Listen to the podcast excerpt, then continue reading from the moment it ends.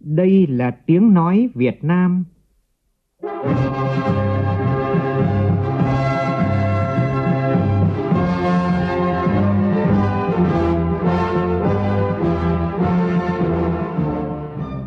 là tiếng nói Việt Nam, phát thanh từ Hà Nội, thủ đô nước Cộng hòa xã hội chủ nghĩa Việt Nam.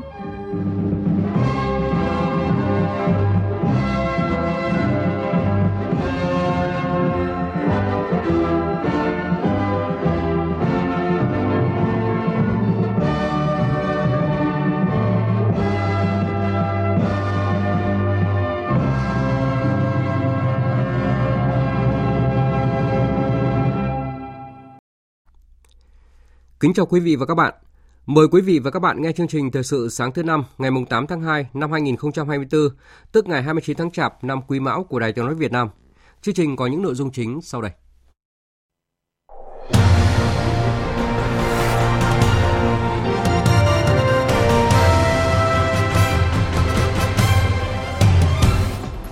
Thủ tướng Phạm Minh Chính yêu cầu tỉnh Điện Biên và các bộ ngành phối hợp tổ chức tốt lễ kỷ niệm 70 năm chiến thắng Điện Biên Phủ phê duyệt kế hoạch công nhận lẫn nhau giấy phép lái xe quốc tế giữa Việt Nam và Hàn Quốc. Thành phố Hồ Chí Minh khai trương đường hoa Nguyễn Huệ Tết Giáp Thìn 2024. Trong phần tin quốc tế, thâm hụt thương mại của Mỹ giảm xuống mức thấp nhất trong 3 năm trở lại đây. Khai trương trạm gốc điện thoại di động ở Nam Cực đánh dấu bước đột phá trong thu thập dữ liệu và đảm bảo an toàn cho các nhà nghiên cứu.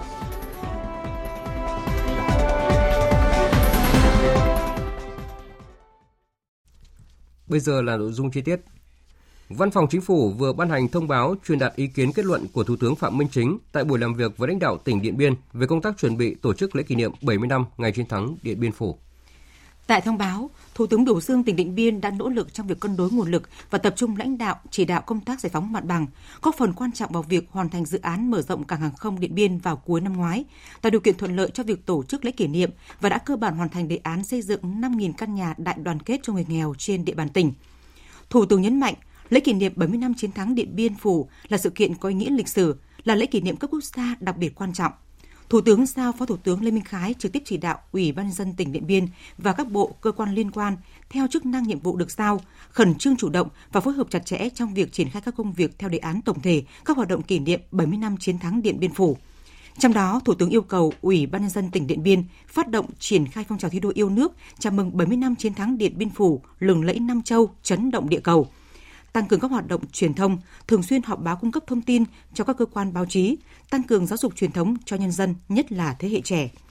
Tổ chức tốt hoạt động gặp gỡ tri ân các chiến sĩ dân công tham gia chiến dịch, tổ chức viết hồi ký, sưu tầm các tư liệu hiện vật, câu chuyện về chiến thắng Điện Biên Phủ. Việc này để mỗi người dân Điện Biên và cả nước tự hào với quê hương, với đất nước, với truyền thống lịch sử hào hùng của dân tộc, khơi dậy và phát huy tinh thần tự lực, tự cường, tạo khí thế mới, động lực mới, thắng lợi mới – Thời gian tới, cần nghiên cứu tham khảo kinh nghiệm các nước trong việc xây dựng, thực hiện các dự án để ghi lại lịch sử và bảo tồn, tôn tạo, phát huy giá trị chiến trường Điện Biên Phủ, xứng đáng với tầm vóc của chiến thắng lịch sử Điện Biên Phủ. Ra soát, đánh giá tình hình thực hiện chương trình Mái ấm tình nghĩa, an sinh xã hội, thực hiện dứt điểm và hoàn thành việc xóa nhà rột nát cho các hộ nghèo trên địa bàn tỉnh trước ngày 30 tháng 4 tới. Bộ Quốc phòng chủ động và phối hợp chặt chẽ với tỉnh Điện Biên và các cơ quan liên quan tổ chức tốt lễ diễu binh diễu hành – Bộ Văn hóa Thể thao và Du lịch chủ trì phối hợp với tỉnh Điện Biên và các cơ quan liên quan xây dựng chương trình nghệ thuật đặc sắc phục vụ lễ kỷ niệm, trong đó cần chú trọng văn hóa các dân tộc tỉnh Điện Biên. Bộ Ngoại giao chủ trì phối hợp với tỉnh Điện Biên và các cơ quan liên quan tổ chức họp báo quốc tế về lễ kỷ niệm trong tháng 3 tới. Với chủ đề Xuân yêu thương, Tết xung vầy, Đường hoa Nguyễn Huệ Tết Giáp Thìn 2024 khai mạc tối qua tại Thành phố Hồ Chí Minh. Tham dự sự kiện này có Ủy viên Bộ Chính trị, Bí thư Thành ủy Thành phố Hồ Chí Minh Nguyễn Văn Nên, và Bí thư Trung Đảng, trưởng ban tuyên giáo Trung ương Nguyễn Trọng Nghĩa cùng hàng nghìn người dân và du khách. Phản ánh của phóng viên Tỷ Huỳnh. Đường Hoa Nguyễn Huệ Tết Chấp Thìn 2024 được chia thành 3 phân đoạn với ba đại cảnh, lưỡng long triều liên, đôi rồng chầu sen, thuyền rồng hoa xuân và nhất đại thăng long – ngay từ cổng chào, đường hoa thu hút và gây ấn tượng mạnh cho khách tham quan với đôi rồng chầu sen linh vật của năm 2024. Đây là cặp rồng có kích thước kỷ lục dài hơn 100 mét, kích thước vòng đầu hơn 2 mét, miệng ngậm ngọc, đầu có thể chuyển động cùng hiệu ứng âm thanh tiếng gầm. Bà Phan Thị Diễm Trang, người dân quận 1 chia sẻ, tới đây một cái cảm giác rất là thấy là vui hạnh phúc và không ngờ người ta tới rất đông và rất sớm như vậy. À, cái đường hoa năm nay rất là đẹp vì là một cái con rồng bốn lượng ở trên không như vậy đó. Một cái cảm giác nó khác với mọi năm. À, tôi thấy năm nay cái đường hoa rất là hành tráng và hy vọng là đất nước mình cũng sẽ được bay lên như rồng. Đi qua đuôi rồng Chầu Sen là đến đại cảnh thuyền rồng Hoa Xuân được lấy ý tưởng từ lễ hội đua thuyền rồng. Đại cảnh là một đội thuyền gồm một thuyền chính dài 66 mét và 5 thuyền hộ tống chở đầy hoa lá tràn đầy sắc xuân. Khép lại hành trình khám phá đường hoa dài hơn 600 mét là đại cảnh nhất đại Thăng Long. Tại đây, linh vật rồng có kích thước khủng không kém cặp rồng ở đầu đường hoa với toàn thân uốn lượn lộ trên mặt đất. Đây là đại cảnh thu hút nhiều khách du xuân chụp ảnh lưu niệm. Chị Nguyễn Thị Kim Châu ở quận 10 chia sẻ. À, năm nay thì thực sự mình rất là ấn tượng à, với hai à, bạn rồng rất là lớn như thế này thì à, còn có có bốn à, chú rồng à, baby rất là xinh xắn. Đó thì à, khi mình đi nguyên suốt con đường này mình thấy rằng là cái với thiết kế này nó rất là thoáng đẳng à, bố cục mà rất là chặt chẽ. Nó tạo cho mình người đi tham quan cái sự thoải mái để có thể à, chụp cho mình những cái tấm hình lưu niệm. Trong bối cảnh nhu cầu vui chơi giải trí của người dân tăng cao trong dịp mừng xuân mới, đường Hoa Nguyễn Huệ Tết Giáp Thìn 2024 được kỳ vọng sẽ đáp ứng nhu cầu đó của người dân thành phố và du khách. Tại Hà Nội, tối qua diễn ra buổi tổng duyệt của chương trình Lễ hội ánh sáng nghệ thuật Hà Nội rực rỡ thăng long với chủ đề Một ngày kinh đô, ngàn năm lịch sử Chương trình là màn trình diễn drone với số lượng nhiều kỷ lục tại khu vực Đông Nam Á, đồng thời kết hợp cùng âm nhạc được sáng tác riêng, hệ thống âm thanh và màn hình tường thuật trực tiếp được lắp đặt xung quanh khu vực Hồ Tây, hứa hẹn sẽ là màn siêu trình diễn hoành tráng, mãn nhãn chưa từng có dành cho người dân thủ đô và du khách trong dịp Tết Nguyên đán năm nay. Chuyển sang các tin đáng chú ý khác, Phó Thủ tướng Trần Lưu Quang vừa ký quyết định phê duyệt kế hoạch thực hiện hiệp định giữa Chính phủ nước Cộng hòa xã hội chủ nghĩa Việt Nam và Chính phủ nước Đại Hàn Dân Quốc về việc công nhận lẫn nhau giấy phép lái xe quốc tế. Mục đích là nhằm thực hiện có hiệu quả các quy định của hiệp định giữa Chính phủ Việt Nam và Chính phủ Hàn Quốc về việc công nhận lẫn nhau giấy phép lái xe quốc tế phù hợp với các nguyên tắc của hiến pháp và pháp luật Việt Nam – hoàn thiện và tăng cường cơ chế phối hợp, giám sát và xác định rõ trách nhiệm của các bộ ngành liên, liên quan, công nhận giấy phép lái xe của phía Hàn Quốc và xử lý vi phạm, vân vân. Hiệp định giữa hai chính phủ về việc công nhận lẫn nhau giấy phép lái xe quốc tế được ký kết từ ngày 16 tháng 7 năm 2023 và đã có hiệu lực từ ngày 23 tháng 7 năm 2023. Việc ký kết hiệp định nhằm tạo thuận lợi cho hoạt động giao lưu hữu nghị nhân dân, nhất là nỗ lực mở rộng hợp tác về du lịch cũng như tăng cường các hoạt động giao lưu du lịch giữa hai nước, thúc đẩy hơn nữa quan hệ hợp tác kinh tế và thương mại. Mỗi bên sẽ công nhận giấy phép lái xe quốc tế do bên kia cung cấp theo các hạng được quy định tại hiệp định với thời hạn tối đa là một năm kể từ ngày công dân của bên kia nhập cảnh vào lãnh thổ bên mình, miễn là các giấy phép vẫn còn hiệu lực và được xuất trình với giấy phép lái xe quốc gia tương ứng. Hôm qua, tại trụ sở Tổ chức Giáo dục Khoa học và Văn hóa Liên Hợp Quốc UNESCO ở thủ đô Paris của Pháp, Đại sứ đại diện thường trực Việt Nam bên cạnh UNESCO, bà Nguyễn Thị Vân Anh đã trình thư ủy nhiệm của Chủ tịch nước lên Tổng Giám đốc UNESCO Audrey Azoulay. Tại buổi lễ trình thư ủy nhiệm, Đại sứ Nguyễn Thị Vân Anh truyền lời chào và chúc mừng của lãnh đạo Việt Nam với bà Tổng Giám đốc UNESCO. Đại sứ bày tỏ vui mừng khi nhận nhiệm vụ trong bối cảnh quan hệ hợp tác Việt Nam UNESCO đang phát triển hết sức tốt đẹp trên tất cả các lĩnh vực, khẳng định sẽ nỗ lực hết mình nhằm góp phần đảm nhiệm một cách chủ động, tích cực vai trò trách nhiệm của quốc gia thành viên UNESCO và đưa quan hệ hợp tác giữa Việt Nam và UNESCO tiếp tục đi vào chiều sâu, hiệu quả thực chất – qua đó đóng góp vào việc thực hiện các mục tiêu của UNESCO và đồng thời vào phát triển kinh tế xã hội của các địa phương và của đất nước. Về phần mình, Tổng Giám đốc UNESCO Audrey Azoulay cảm ơn và nhắc lại ấn tượng hết sức tốt đẹp của bà về chuyến thăm Việt Nam vào tháng 9 năm 2022. Chúc mừng đại sứ đại diện thường trực mới của Việt Nam nhận nhiệm vụ. Bà Tổng Giám đốc đề cao vai trò cảm ơn cũng như sự tham gia và đóng góp hết sức tích cực và có trách nhiệm của Việt Nam tại UNESCO. Bà bày tỏ vui mừng và đánh giá cao sự hợp tác chặt chẽ và hiệu quả giữa Việt Nam và UNESCO trên mọi lĩnh vực, coi đây là hình mẫu hợp tác tiêu biểu, đồng thời đề nghị đẩy mạnh hợp tác với Việt Nam trên các lĩnh vực mới còn nhiều tiềm năng như phát triển như khí hậu, nước, khoa học đại dương, trí tuệ nhân tạo, vân vân. Bà cho rằng, việc vừa qua, Văn phòng UNESCO tại Hà Nội được tăng cường nhân lực trong nỗ lực cải cách chung của UNESCO sẽ góp phần quan trọng thúc đẩy hợp tác với Việt Nam trong thời gian tới. Theo báo cáo của Bộ Công Thương, đã có 42 trên 63 tỉnh thành phố có báo cáo về việc triển khai xây dựng kế hoạch dự trữ hàng hóa bình ổn thị trường trong những tháng cuối năm và Tết Nguyên đán 2024. Trong đó hai thành phố lớn là Hà Nội và Thành phố Hồ Chí Minh khẳng định kiên quyết không để xảy ra khan hiếm, thiếu hàng hóa, mất cân đối cung cầu trong mọi tình huống. Tin của phóng viên Nguyên Long. Tại Hà Nội, ước tính tổng giá trị hàng hóa phục vụ Tết trên địa bàn đạt khoảng 40.900 tỷ đồng, tăng khoảng 10% so với Tết năm ngoái. Hiện các doanh nghiệp đã xây dựng kế hoạch tăng nguồn hàng hóa sẵn sàng phục vụ nhân dân.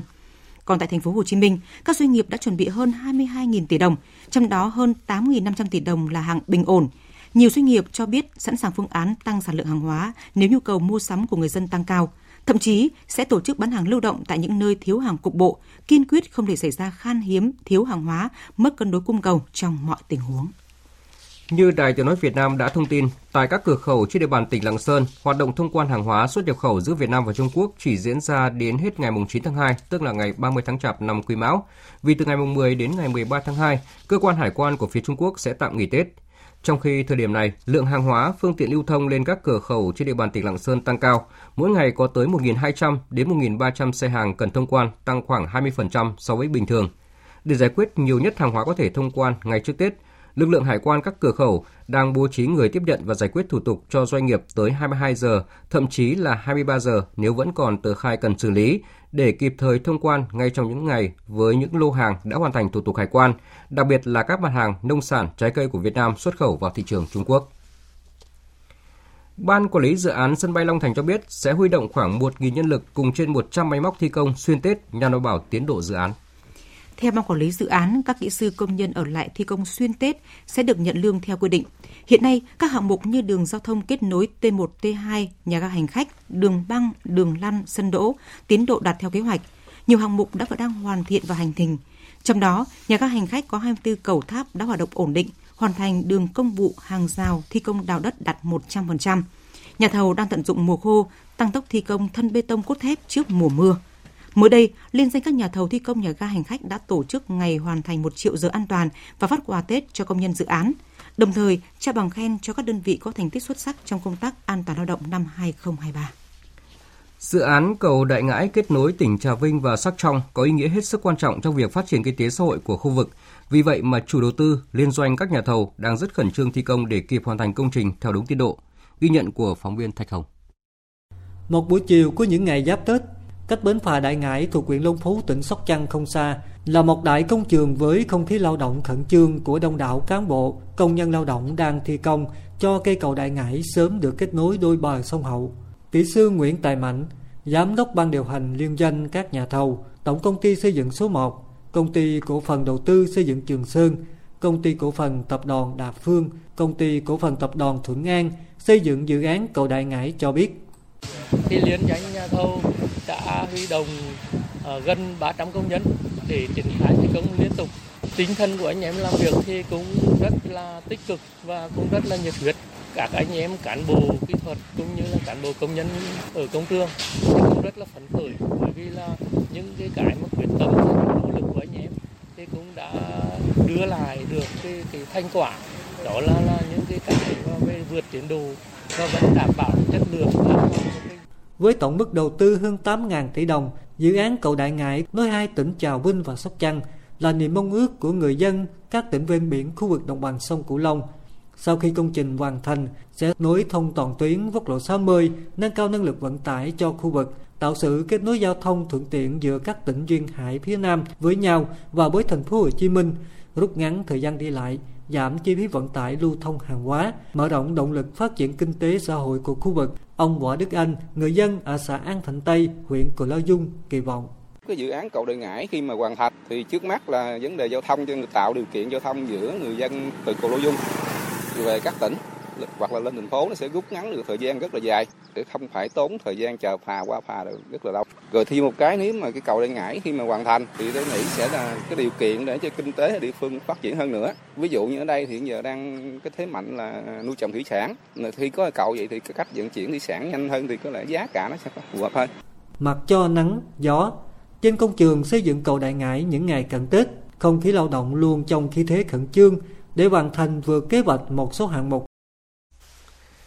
những ngày này, không khí đón Tết Nguyên đán 2024 đang rộn ràng khắp các bản làng đồng bào các dân tộc di dân tái định cư Thủy Điện Sơn La thuộc huyện Quỳnh Nhai, tỉnh Sơn La. Ai cũng hân hoan đón mừng năm mới với mong ước no ấm đủ đầy hơn. Phản ánh của phóng viên Trần Long thường trú tại khu vực Tây Bắc.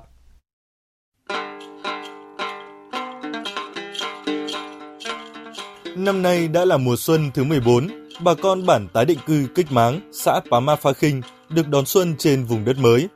Thời điểm này, bà con dân bản tất bật quét dọn đường làng, ngõ xóm, trang trí nhà cửa, nhà văn hóa của bản để chuẩn bị đón Tết.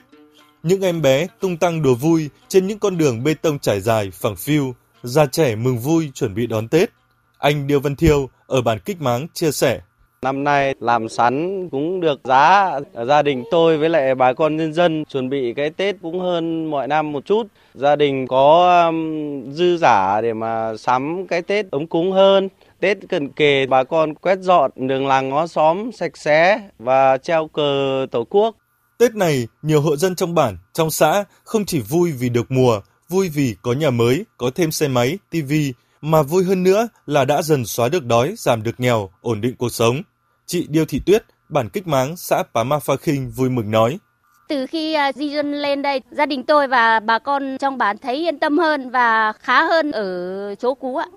Theo ông Lò Văn Đội, Chủ tịch Ủy ban Nhân dân xã Pá Ma Pha Khinh, huyện Quỳnh Nhai, trong dịp Tết này, xã đã lên kế hoạch tổ chức các hoạt động an sinh xã hội, thể dục thể thao nhằm tạo không khí vui tươi, phấn khởi, thắt chặt tình đoàn kết giữa các dân tộc anh em, từ đó tạo khí thế hăng say lao động, xây dựng bản làng phát triển. Tết năm nay thì xã vận động người dân thì tổ chức cái cái Tết truyền thống của người Thái trắng ở trên địa bàn xã. Mỗi bản thì cũng có bố trí một ngày nào đó để được tổ chức vui ngày hội của bản.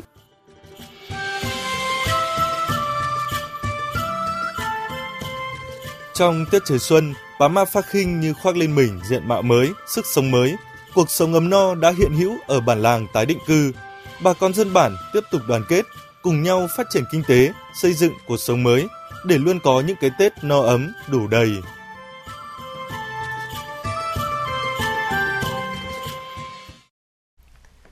Chương trình thời sự sáng nay tiếp tục với phần tin thế giới.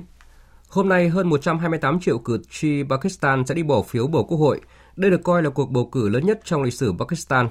Phóng viên Phan Tùng, thường trú tại Ấn Độ, theo dõi khu vực Nam Á, đưa tin. Hơn 17.800 ứng cử viên tham gia chạy đua vào các vị trí trong Quốc hội và Hội đồng cấp tỉnh, một con số chưa từng có trong lịch sử. Việc bỏ phiếu sẽ diễn ra tại 90.675 điểm bầu cử trên khắp cả nước, từ 8 giờ sáng đến 5 giờ chiều. Trong số này, hơn một nửa điểm bỏ phiếu được xếp vào danh sách nhạy cảm và cực kỳ nhạy cảm về mặt an ninh. Để đảm bảo cho cuộc bầu cử được diễn ra suôn sẻ, khoảng 500.000 nhân viên an ninh thuộc các lực lượng như quân đội Pakistan, lực lượng bán vũ trang và cảnh sát đã được triển khai không để các sự cố an ninh nào xảy ra. Cuộc bầu cử năm 2024 được xem là cuộc chạy đua giữa Đảng Liên đoàn Hồi giáo Nawa của cựu Thủ tướng Nawaz Sharif, Đảng Nhân dân Pakistan của cựu Ngoại trưởng Bilawal Bhutto Zardari và các ứng cử viên của Đảng PTI của cựu Thủ tướng Imran Khan. Trong đó, ông Nawaz Sharif được cho là có nhiều cơ hội giành được vị trí thủ tướng nhờ vào sự ủng hộ của quân đội, lực lượng vốn có nhiều quyền lực tại Pakistan. Ngoại trưởng Mỹ Antony Blinken hôm qua có cuộc gặp Tổng thống và Thủ tướng Israel trong chuyến công du Trung Đông thứ năm kể từ khi cuộc xung đột ở Gaza bắt đầu vào tháng 10 năm ngoái. Phóng viên Phạm Huân, thường trú tại Mỹ, đưa tin. Trong các cuộc gặp riêng rẽ với Tổng thống và Thủ tướng Israel, Ngoại trưởng Antony Blinken đã khẳng định sự ủng hộ của Mỹ đối với quyền của Israel nhằm đảm bảo rằng các cuộc tấn công hôm 7 tháng 10 sẽ không bao giờ lặp lại. Ngoại trưởng Mỹ cũng nhấn mạnh tầm quan trọng của việc thực hiện mọi biện pháp có thể để bảo vệ dân thường ở Gaza, các nỗ lực nhằm phóng thích số con tin còn lại, cũng như tầm quan trọng của việc vận chuyển viện trợ nhân đạo cho người dân mất nhà cửa ở Gaza. Ngoại trưởng Blinken nhắc lại sự ủng hộ của Mỹ đối với việc thiết lập một nhà nước Palestine như cách tốt nhất để đảm bảo hòa bình và an ninh lâu dài cho cả người dân Israel và Palestine, cũng như sự hội nhập tích cực hơn ở khu vực. Chính phủ Mỹ vừa công bố dữ liệu mới nhất cho thấy thâm hụt thương mại của nước này đã giảm trong năm ngoái xuống mức thấp nhất trong vòng 3 năm trở lại đây. Theo dữ liệu từ Bộ Thương mại Mỹ, tính tổng thể năm 2023, thâm hụt thương mại nước này là hơn 713 tỷ đô la Mỹ, giảm 18,7% so với mức là 951 tỷ đô la của năm 2022. Đây cũng là năm thâm hụt thương mại Mỹ cao nhất kể từ năm 1960. Những dữ liệu mới cũng chỉ ra thâm hụt hàng hóa năm nay đã giảm khi nhập khẩu giảm nhiều hơn ở xuất khẩu, trong khi đó xuất khẩu dịch vụ tăng. Sức tiêu thụ được đánh giá là ổn định một cách ngạc nhiên trong năm 2023 đã hỗ trợ cho nền kinh tế Mỹ, nhưng các nhà phân tích cho rằng lãi suất cao bắt đầu có tác động làm chậm lại chi tiêu và tiêu dùng và gia tăng áp lực với hoạt động nhập khẩu. Theo báo cáo của Hiệp hội Công nghiệp bán dẫn, doanh thu của ngành bán dẫn toàn cầu năm ngoái đạt gần 527 tỷ đô la, giảm 8,2% so với tổng doanh thu của năm 2022. Theo dự báo thì ngành công nghiệp bán dẫn toàn cầu đã sẵn sàng cho sự phục hồi đáng kể cho năm nay với doanh số dự kiến là sẽ tăng lên mức cao kỷ lục. Ủy ban châu Âu EC hôm qua đã quyết định khởi kiện Cộng hòa Séc với lý do quốc gia Trung Âu này đã vi phạm chỉ thị về các hợp đồng công trong lĩnh vực quốc phòng khi mua máy bay trực thăng của Mỹ. Trong tuyên bố, EC cho biết đã gửi lệnh triệu tập chính thức tới Cộng hòa Séc do vi phạm các nghĩa vụ phát sinh từ chỉ thị về mua sắm công trong lĩnh vực quốc phòng và từ hiệp ước về chức năng của Liên minh châu Âu mà Cộng hòa Séc là một quốc gia thành viên. Praha hiện có hai tháng để phản hồi và giải quyết những vấn đề còn tồn tại mà EC chỉ ra. Theo hãng thông tấn Cộng hòa Séc, hành vi vi phạm của Cộng hòa Séc liên quan đến thương vụ mua 80 bay trực thăng UH-1I Venom và 4 trực thăng chiến đấu AH-1Z Vinber từ công ty Bell của Mỹ với tổng trị giá khoảng 17 tỷ kron, tương đương gần 740 triệu đô la Mỹ. Ngoài ra, Mỹ cũng tặng Cộng hòa Séc 6 trực thăng chiến đấu và 2 trực thăng vận tải khác. Tập đoàn viễn thông Telenor vừa khai trương trạm gốc điện thoại di động ở Nam Cực, đánh dấu bước đột phá trong thu thập dữ liệu và đảm bảo an toàn cho các nhà nghiên cứu. Trạm được lắp đặt gần trạm nghiên cứu vùng cực Tron của Na Uy, nơi đóng vai trò như một cơ sở nghiên cứu sinh học, băng và địa chất cũng như thu thập dữ liệu khí tượng, khí quyển và địa chấn. Trạm có 6 nhân viên bảo trì làm việc trong mùa đông và vài chục nhân viên trong thời kỳ cao điểm hoạt động khoa học vào mùa hè ở phương Nam. Theo tập đoàn Telenor, việc thiết lập mạng 4G xung quanh trạm nghiên cứu vùng cực Tron giúp tăng cường độ an toàn cho những người làm việc tại đây đồng thời giúp việc truyền tải dữ liệu thu thập được từ các dụng cụ đo lường của các nhà khoa học đến được mọi nơi trên thế giới theo thời gian thực sự dễ dàng hơn. Vừa rồi là phần tin thời sự quốc tế, bây giờ là thời gian dành cho phần tin thể thao.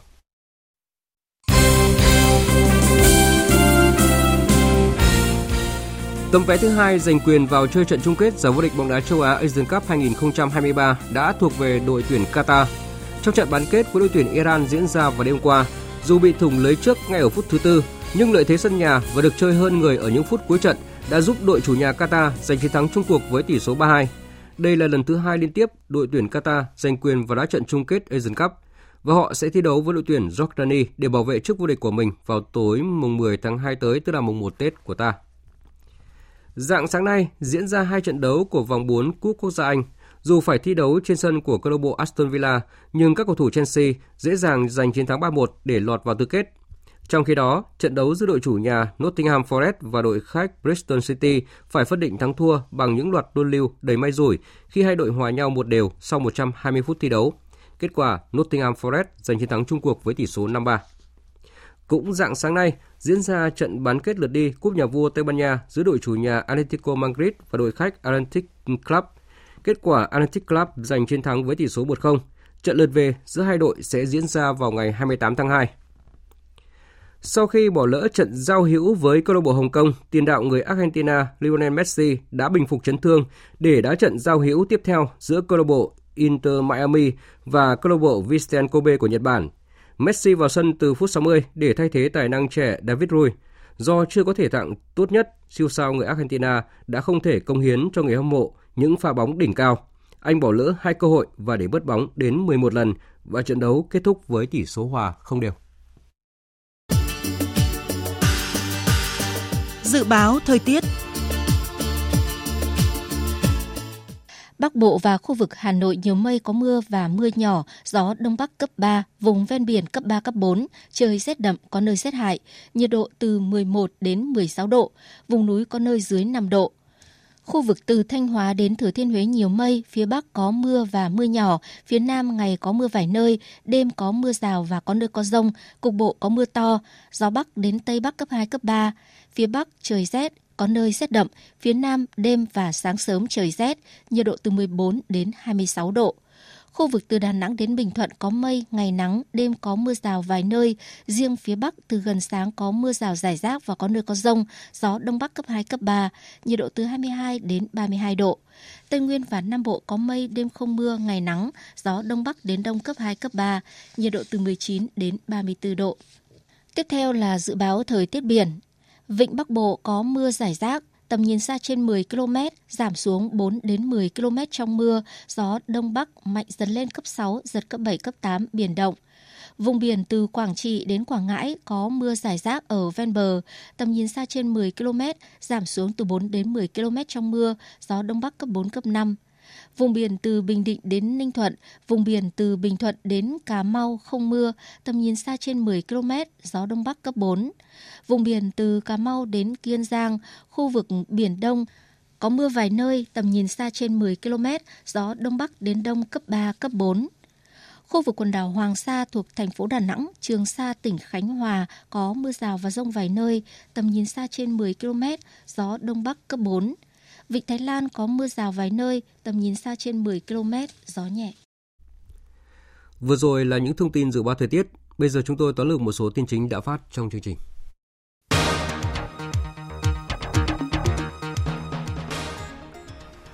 Thủ tướng Phạm Minh Chính vừa yêu cầu tỉnh Điện Biên và các bộ ngành phối hợp tổ chức tốt lễ kỷ niệm 70 năm chiến thắng Điện Biên Phủ để mỗi người dân Điện Biên và cả nước tự hào với quê hương, đất nước, với truyền thống lịch sử hào hùng của dân tộc, khơi dậy và phát huy tinh thần tự lực tự cường, tạo khí thế mới, động lực mới, thắng lợi mới. Với chủ đề Xuân yêu thương, Tết sum vầy, Đường Hoa Nguyễn Huệ Tết Giáp Thìn 2024 khai mạc tối qua tại Thành phố Hồ Chí Minh là nơi trưng bày, triển lãm những tác phẩm nghệ thuật hoa tươi, cây cảnh, tiểu cảnh, tượng, phù điêu mang đậm bản sắc văn hóa dân tộc và tinh thần thời đại, thu hút đông đảo người dân và du khách đến tham quan thưởng lãm. Chính phủ Mỹ vừa công bố dữ liệu mới nhất cho thấy là thâm hụt thương mại của nước này trong năm 2023 là hơn 773 tỷ đô la, giảm 18,7% so với năm 2022. Đây là mức giảm thấp nhất trong 3 năm trở lại đây. Tập đoàn Viễn thông Telenor vừa khai trương trạm gốc điện thoại di động ở Nam Cực, đánh dấu bước đột phá trong thu thập dữ liệu khí tượng, khí quyển và địa chấn cũng như đảm bảo an toàn cho các nhà nghiên cứu.